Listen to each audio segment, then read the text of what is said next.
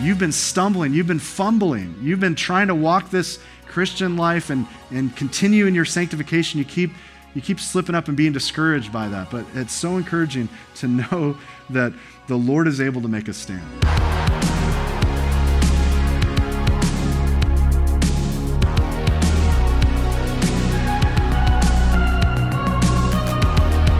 You're listening to a sermon series titled Romans, preached at Shoreline Church. For more audio or theological content, please visit thisisshoreline.com.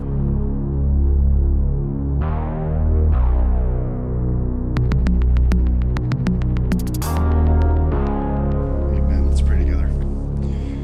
Father, we're grateful for this opportunity to gather in your name, to study your word. And Lord, we're asking your spirit to bring application to this very applicable text. Lord, would you minister to our hearts, remind us of the good news of the gospel, even as we study these powerful and important words from this text in Romans. We ask, Lord, now that you would be glorified and that you would teach us by your Spirit. In Christ's name, we agree. Amen. Well, it seems like everyone these days on social media and in conversations has a very strong opinion about diet. Uh, there is the very vocal keto community. Have you heard of the keto? Of course, you've heard of the keto community. And they remind us wrap your hamburgers in lettuce, uh, even though that hamburger is saturated with grease and bacon. Just put lettuce wrap and you're winning. Of course, there's the vegan enthusiasts. And the vegan says, don't eat meat at all. Little known fact, but I don't know if you knew that the, the um, word vegan in the Greek uh, means poor hunter. I don't know if you knew that. No, if you're vegan, we love you and uh, we pity you. Um, no, I'm just kidding. Of course, there's the cleanse diet. You need to uh, do a juice cleanse or a charcoal cleanse. Just cleanse your gut and uh, you'll stay healthy.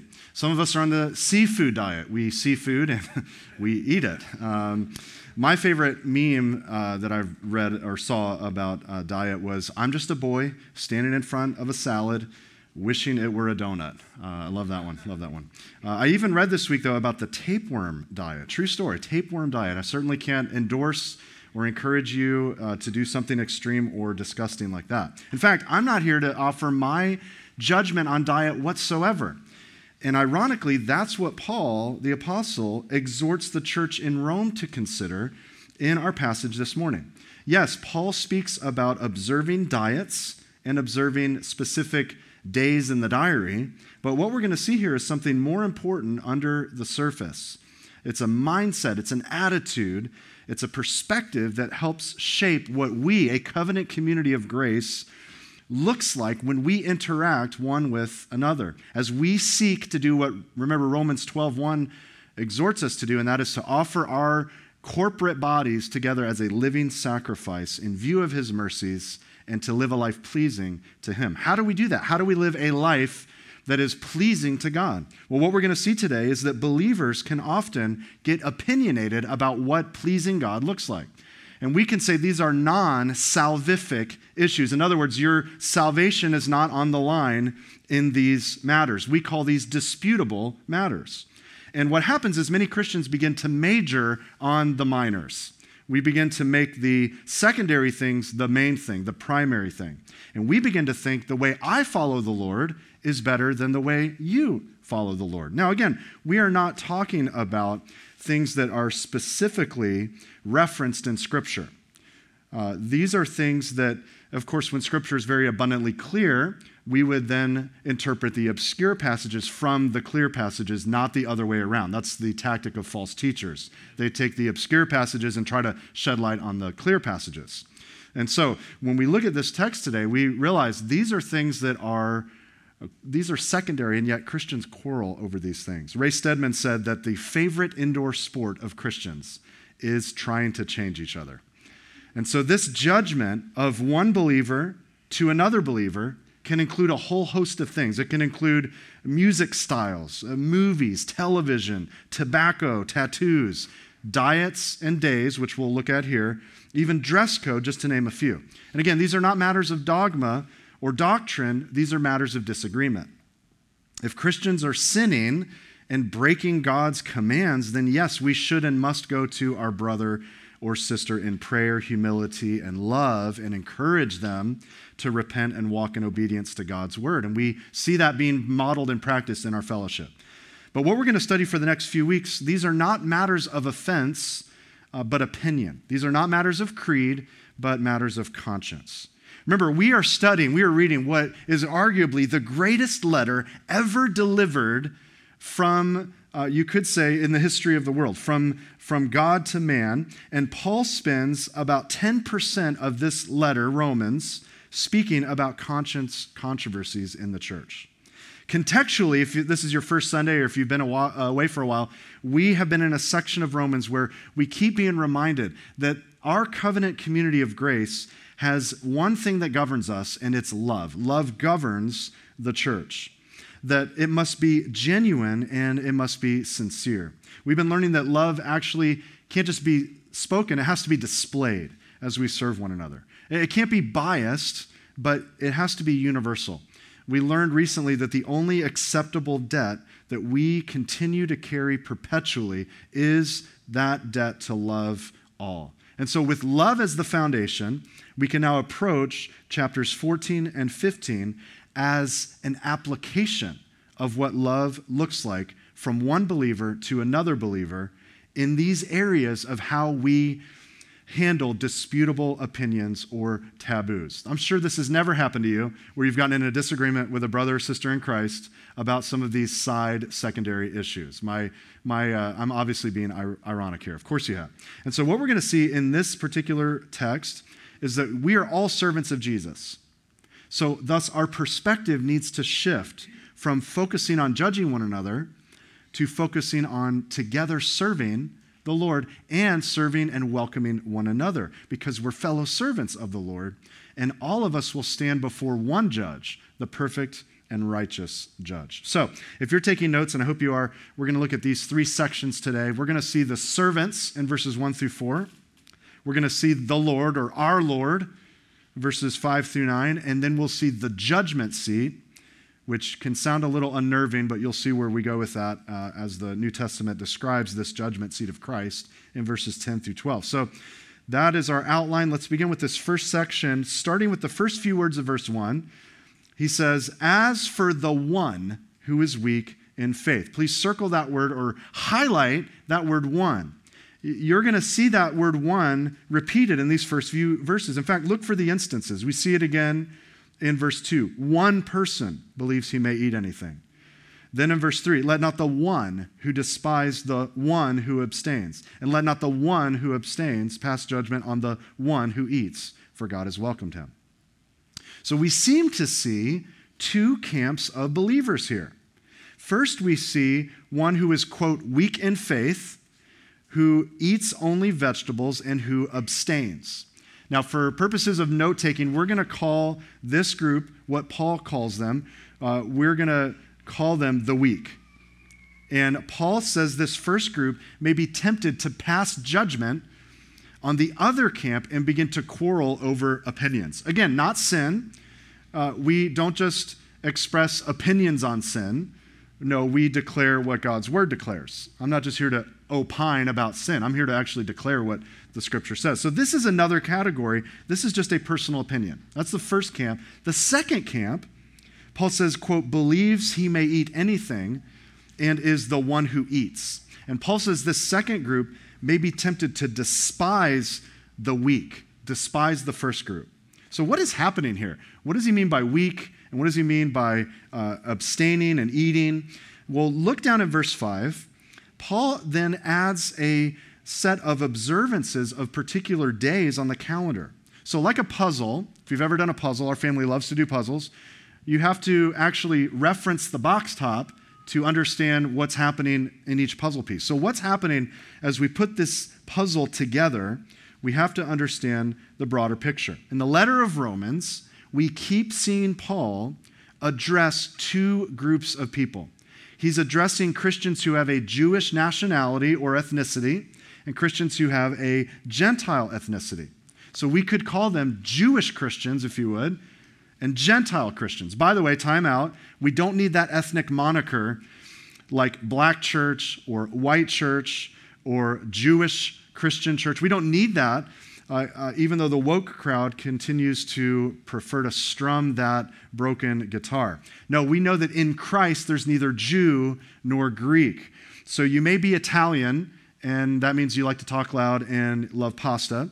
But in regards to salvation, there's no select class in heaven as like the Italian Christian section of heaven.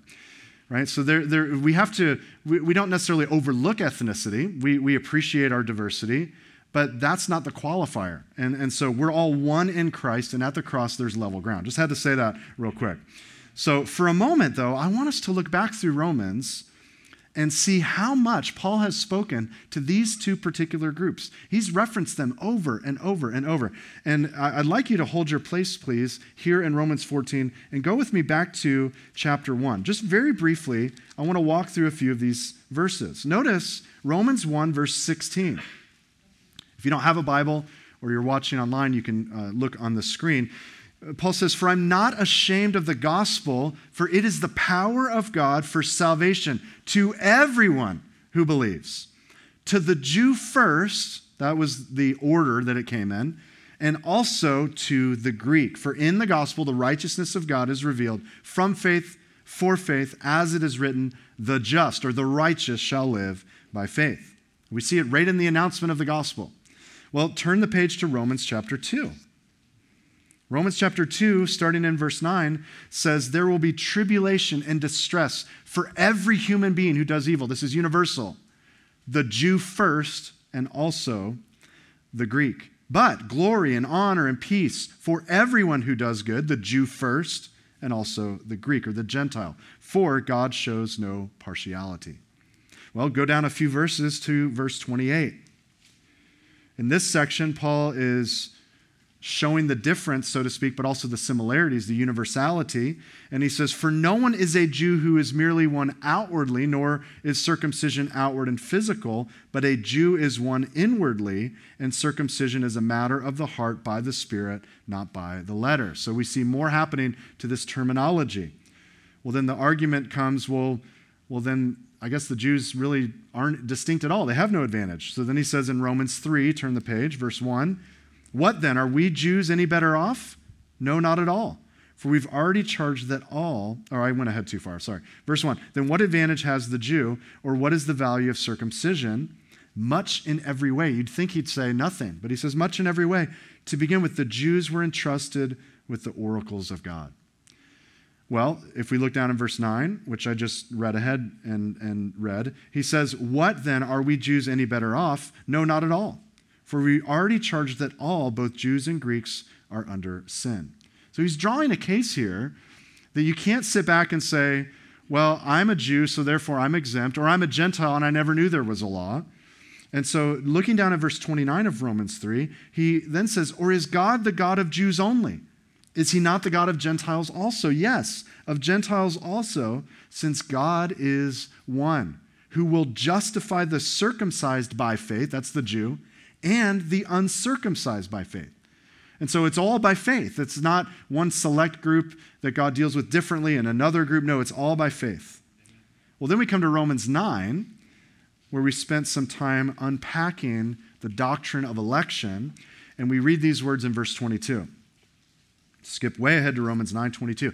Paul asks, What if God, desiring to show his wrath to make known his power, has endured with much patience vessels of wrath prepared for destruction, in order to make known the riches of his glory for vessels of mercy, which he has prepared beforehand for glory. We see the, the sovereign work of God in, in election. He's prepared beforehand. Then, verse 24 even us whom he has called, not from the Jews only, but also from the Gentiles. Well, then we turn to Romans 10, one more page. And we hear this reiterated again. For there is no distinction, verse 12, between Jew and Greek. For the same Lord is Lord of all, bestowing his riches on all who call on him. For everyone who calls on the name of the Lord will be saved. What a glorious truth that God will draw by the Father's election those that he desires to be saved, and everyone who calls on the name of the Lord will be saved. Well, then we go one more page to Romans chapter 11, and Paul says this, verse 11. So I ask, did they stumble in order that they might fall? By no means. Rather, through their trespass, he's speaking of national Israel, salvation has come to the Gentiles, so as to make national Israel jealous. Now, if their trespass means riches for the world, and if their failure means riches for the Gentiles, how much more will their full inclusion mean? Now, I'm speaking to you, Gentiles. This is one of the times where Paul directly addresses the Gentile Christian in Rome. He says, Inasmuch then as I am an apostle to the Gentiles, I magnify my ministry in order somehow to make my fellow Jews jealous and thus save some of them. Wow, so this is all throughout. He keeps addressing this in the book of Romans, and he's doing this not only to make some great theological points that, that we've seen as he's laid out the gospel in Romans 1 through 11, but he's also um, tying some things together, some loose ends together here in Romans 14. We don't have time today to, to look ahead, but I encourage you to read ahead to Romans chapter 15, where we see Paul's heart for the Gentile on center stage. So you guys read ahead, and we'll study that in a few weeks from now. But within the Roman church and many of the first century fellowships, there were ostensibly two primary ethnic groups that had a lifestyle prior to the saving work of Christ. And those lifestyles were very different. So you have the Gentile Christian. The Gentile Christian was saved out of Greco Roman polytheistic idolatry, philosophy, and uh, immorality. And so many of them would identify with last week's text. If you were here last week, we looked at 1 Corinthians chapter 6, and they would yes and amen that phrase, and such were some of you and say, yeah, that, that was definitely my background. These Gentile Christians would have had little to no exposure to the Mosaic covenant. And that included the feasts, the ceremonies, the Sabbath rests. And they really had no dietary restrictions that we're aware of. So that's the one camp, the Gentile Christian. But then over here, you have the Jewish Christian. And these believers were raised, most of them, in Mosaic law. They learned and observed the Torah. They were worshipers of Yahweh, the one true God. They would, as a, as a community, they would observe the feasts, the Feast of Booths, of Pentecost, of Passover. They'd make those annual pilgrimages to Jerusalem if they could. They would also observe Rosh Hashanah, the New Year, and Yom Kippur, which we call the Day of Atonement. And so ceremonial washing was a norm. Sabbath observance each week was just a part of your week, it was a part of your calendar. What was not on the menu for dinner? Bacon, lobster, sirloin steak, uh, rare. We can uh, be assured of that, just to name a few. So just imagine with me these believers coming together, Gentile Christian with Jewish Christian. I want to paint a little scenario for us this morning. They're coming together for a fellowship meal and someone from the Gentile camp is so excited. He's a new believer, and he comes in with boiled shrimp. Okay? Someone from the Jewish Christian camp goes to reach across the table into the bowl, and yet they see that it's non kosher and they recoil. Okay? For the rest of the meal, this woman resorts to vegetables because can't go wrong there. Just eat vegetables. And she thinks to herself, wow, Claudius is eating food that makes him unclean. How can he live his Christian life so loosely? But what she doesn't know is that Claudius, he couldn't tell you a single food that was kosher or not. He, he was still learning some of the Old Testament ceremonial laws from the book of Leviticus. He was a new believer. And as a new believer, he was excited at this gathering of believers. And he had spent hours the day before out at sea gathering this fresh shrimp to bless his fellow congregation with.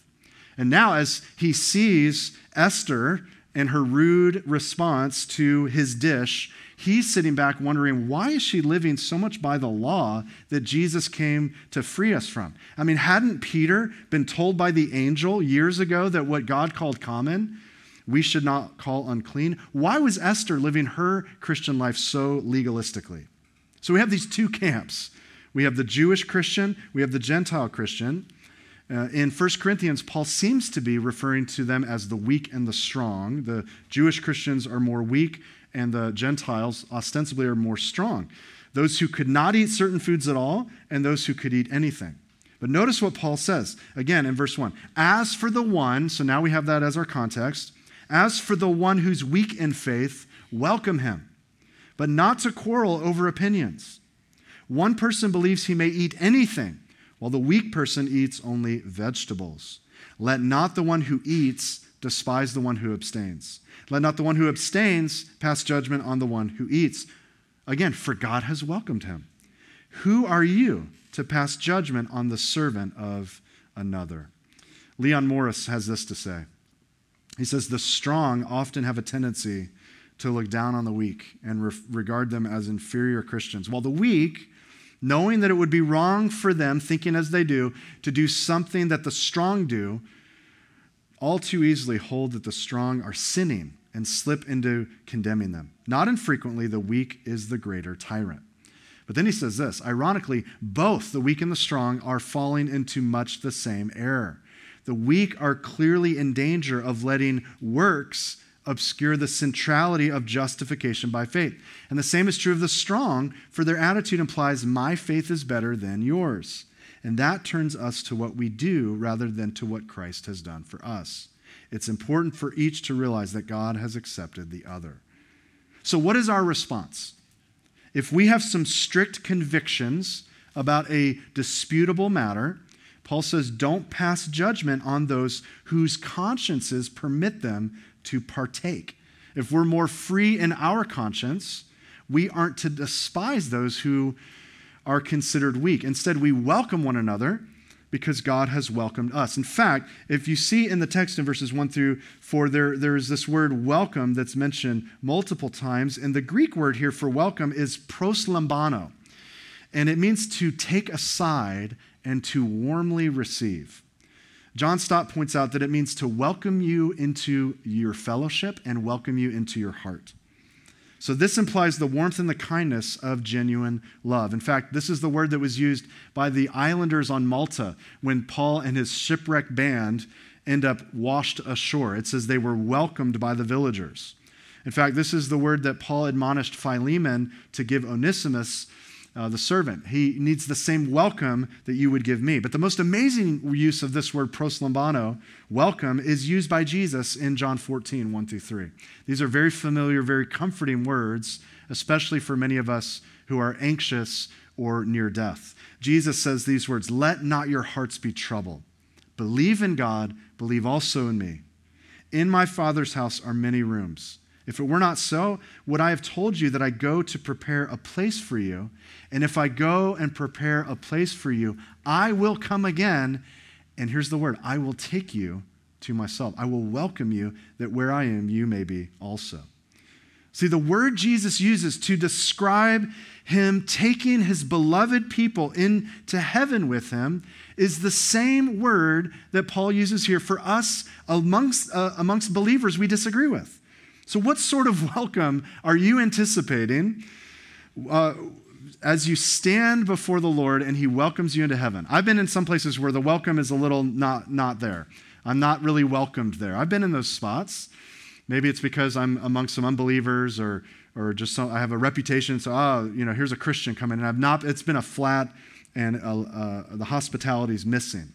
And that's not the reception you and I are anticipating when we stand before the Lord in glory. We're anticipating a welcome, uh, and that's the same welcome that we're to have for one another. Why? Verse 3 we welcome them because God has welcomed them. In fact, later in chapter 15, verse 7, he says, Therefore, summing up everything, welcome one another as Christ has welcomed you. Why? For the glory of God. This is the reception we anticipate in future glory. And it's to be that same welcoming one to another, even when we disagree. But it's for the glory of God. In fact, verse 4, Paul asks, Who are you to pass judgment on the servant of another? That word servant is the Greek word for a household servant or slave. And it would be outrageously wrong for me to go and scrutinize someone else's servant. Uh, that would be regarded in the first century as a great insult. So that's not my job. That's his master's job. And so your servant doesn't answer to me, he, he or she answers to you. And in the same manner, we have no business to usurp Christ's position in the life of, of the believer. Notice what Paul says. He says at the end of verse 4 it is before his own master that he stands or falls, and he will be upheld, he will stand, for the Lord is able to make him stand. You see, Christ gives each believer his approval, whether they have our approval or not. Uh, I know that this is going to be a little jarring for us, but when we look out at the, the width of church, of the, the body of Christ, and we look back through church history, there are some that we would say, though they have all of the dogma correct, they have the orthodox truth down. There are many of, of the Christians that we look at and we kind of bristle and say, oh, I don't know if I would welcome them. I don't know if I would receive them. I don't know if they'd be able to stand based on my assessment, but we're encouraged here that Christ will able, he is able to make believers stand. We aren't the master, Christ is the master. We might pass judgment and say, if you live this way, I mean, if you live your, your, your faith this loosely, you're not going to be able to stand. But Christ is the master, and Christ is able to uphold every believer's faith. Isn't that encouraging? You've been stumbling, you've been fumbling, you've been trying to walk this Christian life and, and continue in your sanctification. You keep you keep slipping up and being discouraged by that. But it's so encouraging to know that the Lord is able to make us stand. You see, the emphasis is not on the servant, but on the Lord, who's master of both. And so for this second section, we turn our attention now to the Lord, verses 5 through 9. And here we see it wasn't just food that was a matter of dispute. Paul adds another category to the diet, and that is the calendar. Look at verse 5. One person, here we go again, esteems one day as better than another, while another esteems all days alike. Each one should be fully convinced in his own mind. Notice the two mindsets. One esteems one day better than another. The other person says every day is a gift of God. So the Jewish Christian, we're going to continue with Esther, she would ask the Gentile Christian Claudius at church on Sunday during the greeting time, How was your weekend? And uh, Claudius would say, Oh, it was busy. It was really busy. I worked all day yesterday building tents with Aquila. I'll tell you what, he is, he is a tough boss. And she would put on a plastic smile, and that's great. And then she'd walk away and think, He worked on the Sabbath? I can't believe this. How, how can he be a Christian who so dishonors the Lord like this every single week? Okay, but Claudius never recognized the Sabbath growing up. Uh, as a new believer, though, he did know that he had a Sabbath rest which remains for the people of God. He knew that from the book of Hebrews. And he did gather with God's people each and every Sunday to recognize it as the Lord's Day. He may not have known what the Day of Atonement was, but he did understand that Christ was the true and better Lamb who takes away the sin of the world, who saves him from the wrath of God. No, the Gentile Christian may not have observed Hanukkah which really began in the first century, but he did understand that God was the provider and protector of his people. And so notice what Paul says about both of these believers. He says in verse 5 each one should be fully convinced in his own mind. In other words, this is a matter of conscience. I can be convinced in my own mind without pushing my personal conscience conviction onto others.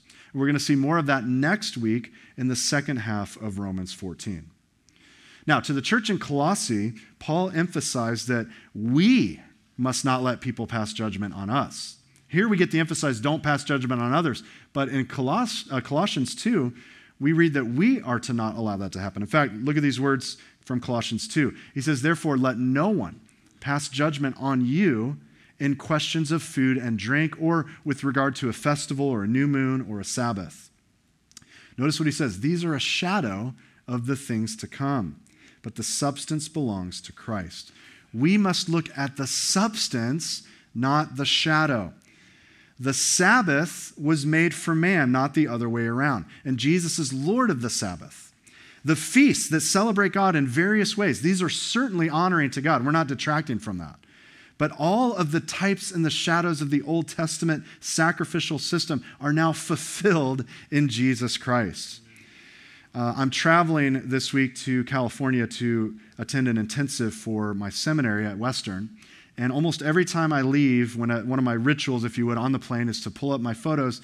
Uh, and the flight attendants get stressed that I still have my airplane mode not on, and so I make sure I do that. But I'm looking through. I always look through my photos and just just review my family for a minute. Just just like pray for them and get in my heart. Also, I don't love takeoff, so that helps me stay grounded a little bit. And so I just I look at my family, I pray for them, and I enjoy looking at my wife Jen, my son Aiden, my daughter London. But how ridiculous would it be if I were to get home?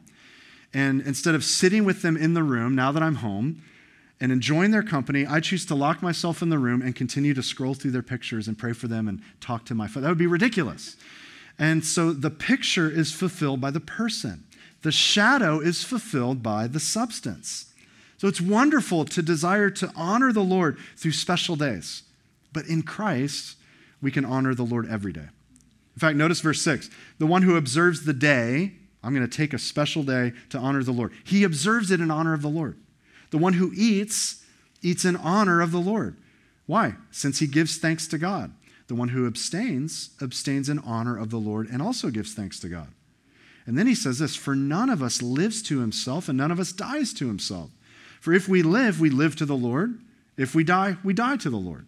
So then, whether we live, whether we die, we are the Lord's. See, as a Christian, when I fast, it's not just about my diet. No, it's also about consecrating myself to the Lord, who is my Lord. I'm his servant. And, and as a Christian, not just fasting, but feasting. Think about this. When I feast, when I sit down to enjoy a great spread of food, this also is not just about my diet, and it's not just about me getting to gorge on good food. This is also enjoying this great meal to the glory of God. And so, whether you fast, whether you feast, as believers, we are not our own. We were bought at a price. We don't live for our own glory anymore, we live for God's glory. And so, whether you eat, whether you drink, whether you fast, whether you abstain, we do this to the glory of God. A person by the name of V.P. Furnish said all these expressions refer to man's release from the tyranny of a life, this is Martin Luther's term, turned in upon itself preoccupied with its own ambitions and accomplishments, and thus alienated from its true destiny. So I'll just address them. If you're fasting merely because of diet, or worse, to look spiritual, to look impressive to others, well, that's a life turned in upon itself and not to the glory of God. Conversely, if you just sit down before a great meal and you fail to thank God and acknowledge His goodness to you for that medium rare steak, well, then that's also a life turned in upon itself. You see, earlier as we were singing together, we read from 2 Corinthians chapter 5, and a few verses after that section we read, listen to these words about Jesus. Paul says, He died for all, that those who live might no longer live for themselves, but for Him who for their sake died and was raised.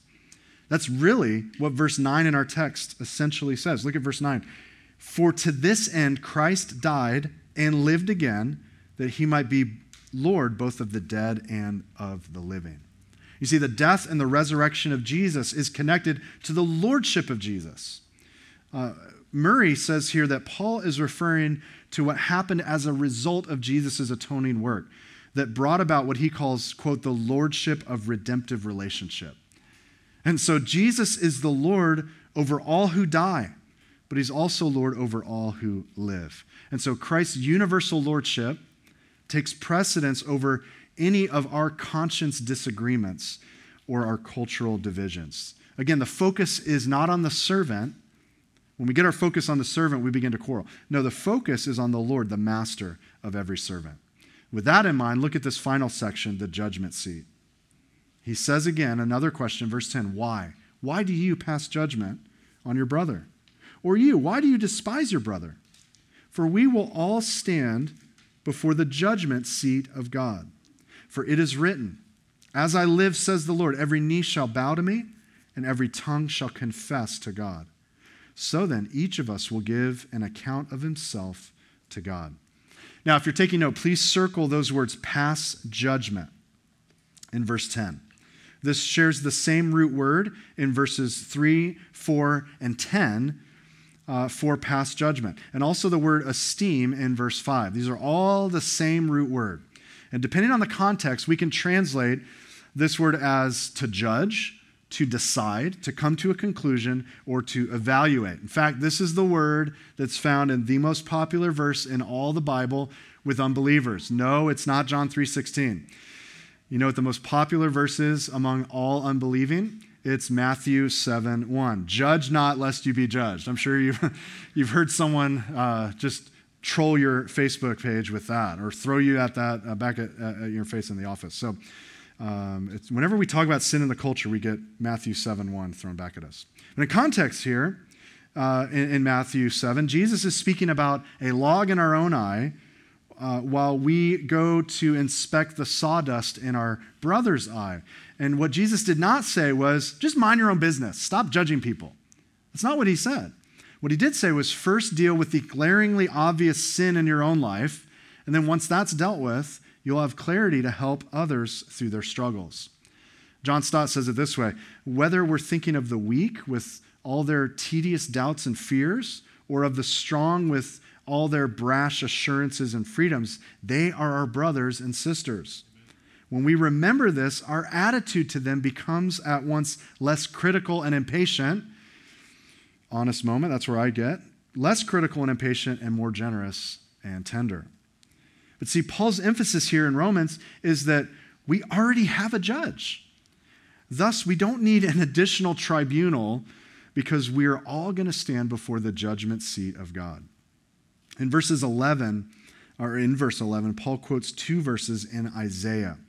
First, he quotes Isaiah 49 18, which says, As I live, declares the Lord. And then Isaiah 55 20, or 45 23, which says these on the screen By myself I have sworn, for my mouth has gone out in righteousness, a word that shall not return. To me every knee shall bow, every tongue shall swear allegiance. Now, Paul echoes this in Philippians 2, which could be one of the first hymns in Christianity.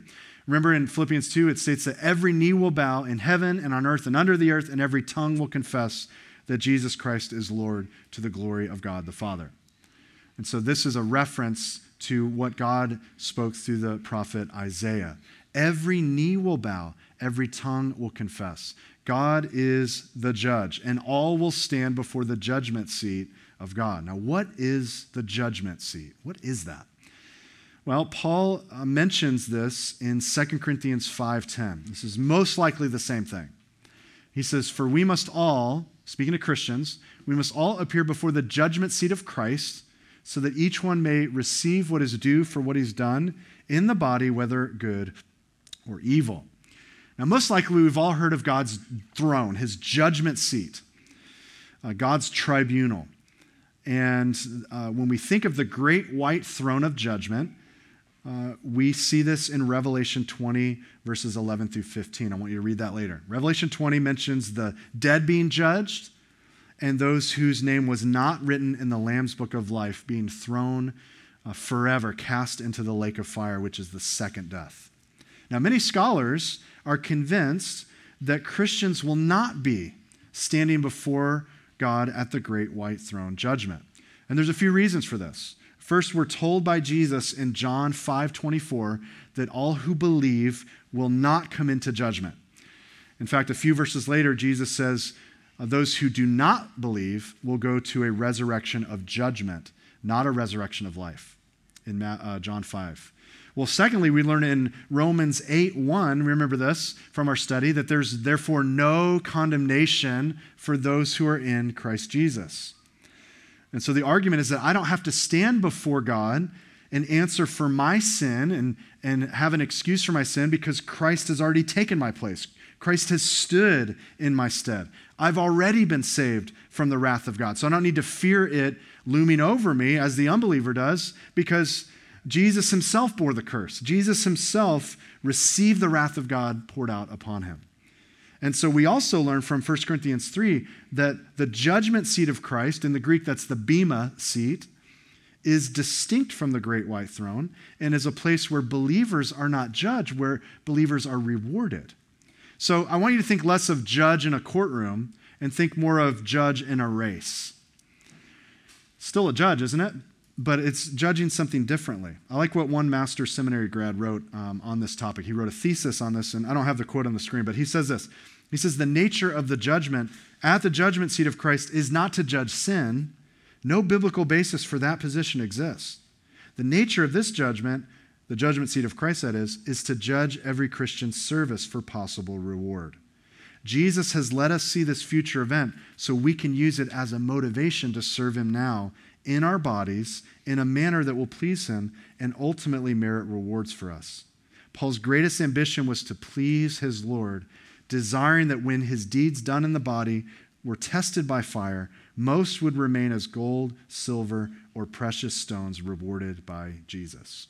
So, as Christians, we need not pass judgment on one another. Why? Because we're all going to stand before Christ and we'll receive his evaluation, his commendation, and as we see in the book of Revelation 2 and 3, we also see his correction to the church.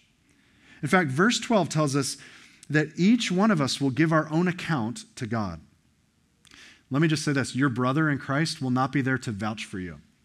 And in an encouraging way, your sister in Christ won't be standing by with her list of criticisms to read off to Jesus, just in case he missed it. No, it's just you alone before Christ. We won't be judged for our sin. That's already happened. And Christ said from the cross Tetelestai, It is finished. What we will be is evaluated for our mindsets, our motives, and our faithfulness. And I long, as many of you do, to hear nothing more than Jesus say, Well done, thou good and faithful servant. Now, verses 13 and onward are really the contextual application for the first 12 verses. So, if you want to know what the true application of today's sermon is, read ahead. Uh, as I always do, I encourage you to read ahead. But let's make just a few quick application points, some take home points uh, from the text today. First of all, we just have a few. First of all, we must make a distinction between what is primary and what is disputable. The Jewish Christians, the weak brothers, were, were not making this a salvific issue. I need to make this important point. If they did have that belief that my diet, my days made me justified, well, then Paul would have called them out like he did the Judaizers in Galatia. Okay? Here in Rome, they were passing judgment on Gentile brothers in Christ, but they didn't say circumcision is required, it's essential for salvation. No, they understood justification by faith alone in Christ alone. So this wasn't a matter of how you're saved, but how are you pleasing God? It wasn't how do I get saved? No, it's how do I bring glory to God? Is it through strict observance of the Old Testament ceremonial law, or is it through my freedom in Christ? This wasn't a salvific issue. In like manner, we need to, we need to know what is salvific, what is primary, and what is disputable. I often use the phrase of, of closed handed and open handed issues. Galatia got this wrong, and they made a secondary issue a primary. They swapped hands. Now, Paul says if a person comes and preaches a different gospel to you, let him be accursed. And so we reject any other gospel as no gospel at all. We never compromise what defines our faith. And we need to fight for that. Uh, we must close our fist and punch. We must fight for the truth. Like Jude says, we contend for the gospel.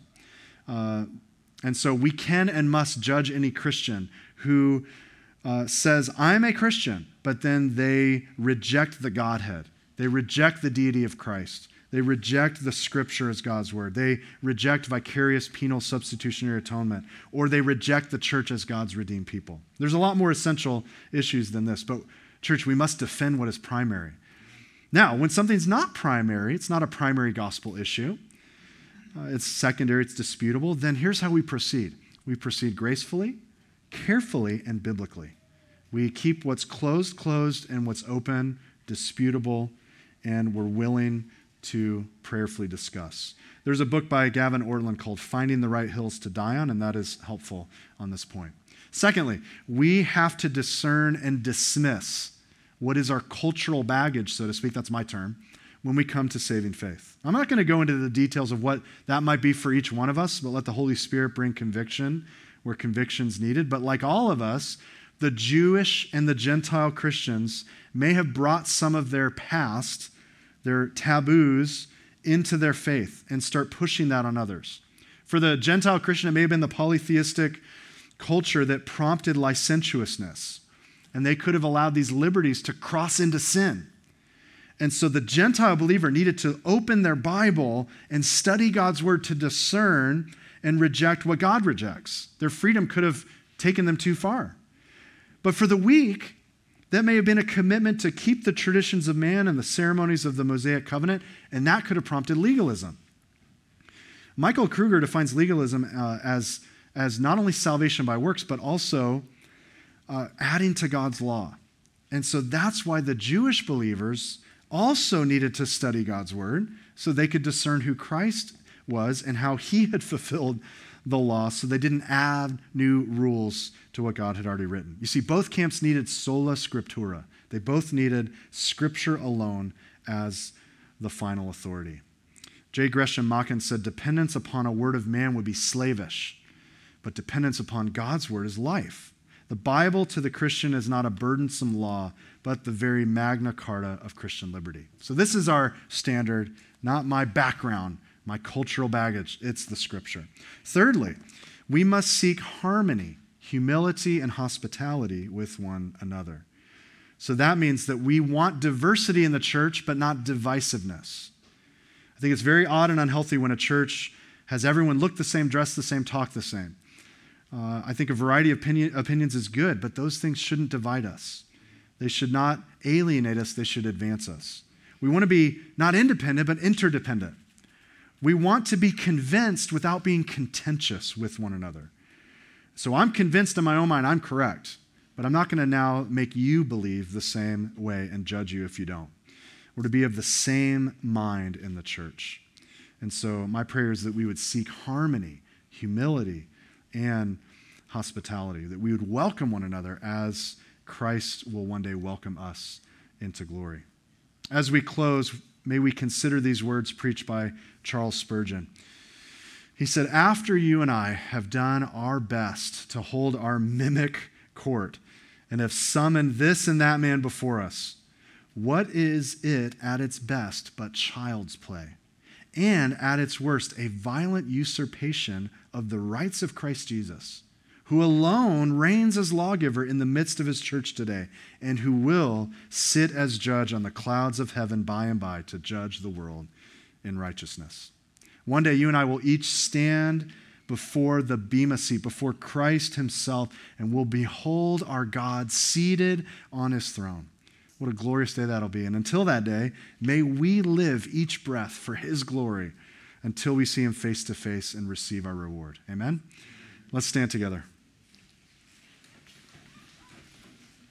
Father, what a privilege it is to, the popular phrase today is do life together. I don't love that phrase, but I get it. What a privilege it is to together link arms with gospel minded people.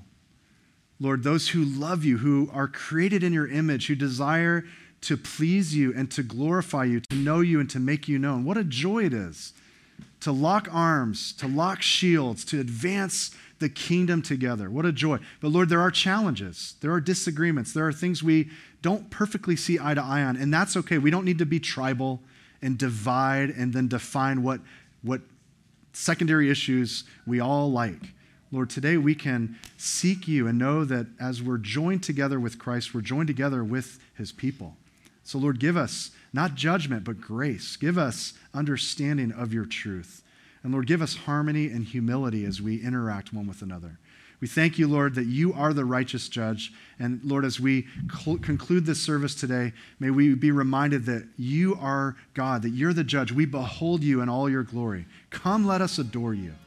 Lord, we thank you for your goodness to us in Christ, and we ask, Lord, that you would help us by the Spirit in these very difficult uh, situations. Give us grace and mercy with one another, we pray. In Christ's name, amen.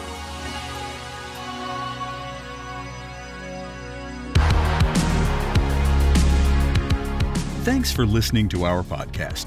Shoreline Church meets every Sunday at 9 a.m. and 10:30 a.m. at the Port on Lena Road. You can get more content and more information by visiting thisisshoreline.com. If you have any questions or any prayer needs, please don't hesitate to email us at info at calvaryshoreline.com. God bless you.